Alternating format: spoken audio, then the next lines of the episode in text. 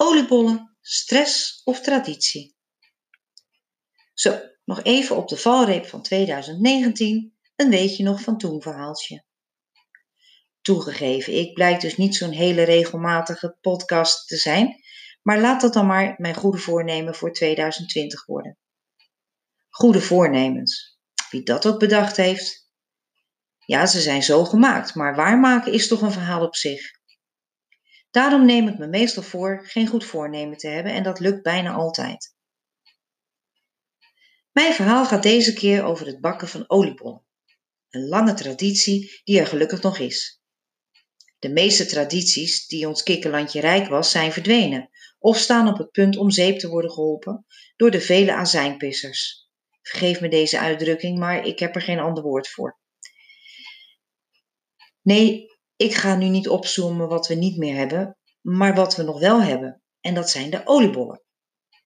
Grote, kleine, vette, erg vette, knapperig of slap. Ieder heeft zo zijn of haar voorkeur voor deze traditionele bal. Als kind was het een hele belevenis als de oudjaarsdag was aangebroken.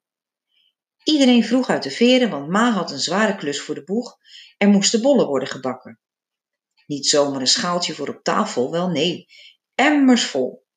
Want smiddags werden die verdeeld onder de opa's en oma's, oude ooms en tantes en een paar buurtjes die zelf niet in staat waren ze te maken. Toen de tijd stond er echt niet op elke hoek van de straat een kraam waar je ze kon halen en als dat wel zo was geweest, hadden ze geen beste zaken gedaan. Want de meeste mensen konden het zich echt niet permitteren die dingen te kopen. Maar goed, terug naar de keuken, waar mijn moeder met een hoofdtooi van een kunstig geknoopte theedoek om haar hoofd druk in de weer was met het verzamelen van de benodigde ingrediënten. Bloem, gist, melk, rozijnen en natuurlijk niet te vergeten het bekende flesje oudbruin, dat voor de extra gisting in de bollen moest zorgen en voor de positieve spirit van de bakker, want wat overbleef was voor haar. In de woonkamer werd de kachel alvast extra opgestookt want daar kwamen straks de emmers met beslag te staan, dus dat moest goed op temperatuur zijn. Ik vond het altijd prachtig om te zien als het gist met warme melk bij de bloem werd gedaan en de arm van mijn moeder even later tot bijna haar elleboog in het beslag verdween, om haar even later met grote klappen het spul op zijn donder te zien geven. Boem, boem, boem! Het ging er vaak stevig aan toe. Dat is om het beslag luchtig te krijgen, zodat het beter rijst, werd mij verteld. Ik denk nu dat ze best wel eens een paar extra klappen heeft gegeven om de eventuele frustraties van het oude jaar van zich af te slaan. Zodra ze klaar was met meppen, werden de emmers afgedekt met een schone vochtige theedoek en in de kamer voor de kachel geplaatst. En vanaf dat moment mochten we alleen nog maar sluipen door het huis. Niet stampen of Doe die deur dicht, let op de tocht. Niet onder de doek kijken, het beslag slaat neer. Het waren gevleugelde kreten die door het huis galmden. Ondertussen werd in de keuken de pan met olie en reuzel op het vuur gezet en het raam en de balkondeur open, want we wilden zo min mogelijk baklucht in huis. Omdat in die tijd bijna iedereen hetzelfde deed, geurde heel Rotterdam in mijn beleving naar oliebollen en stond halve straat blauw van de bakdampen. Eindelijk was het dan zover.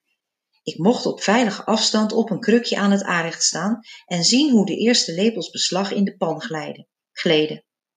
Dat was echt een feestje. Telkens vormden zich weer andere figuurtjes in de pan. Kijk, mam, dat lijkt wel een beertje of hé, hey, dat is net een auto.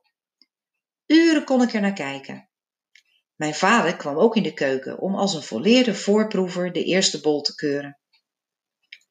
Schalen, pannetjes, het vergiet, alles werd gevuld met de goudbruine bollen. En dan was het opruimen, haartjes wassen en met de bollen op stap om ze rond te gaan brengen. Iedereen blij en tevreden. Dagenlang in het nieuwe jaar aten we nog oliebollen. S'morgens werd er een pannetje op de kachel gezet, waar dan de hele dag bollen warm stonden te wezen. En je at je werkelijk een ongeluk aan die dingen. Een heerlijke traditie die we hebben volgehouden tot mijn moeder overleed. Altijd samen in de keuken en pa als voorproever. Ik koop nu mijn bollen, ondanks dat ik een echte bakker ben. maar er is niemand meer waarvoor ik zou kunnen bakken en de sfeer zal ook nooit meer hetzelfde zijn. Maar ik heb wel ieder jaar oliebollen op tafel staan. En mijn nieuwjaarsontbijt bestaat nog steeds uit drie oliebollen en een glas melk. En een hoofd vol fijne herinneringen. you.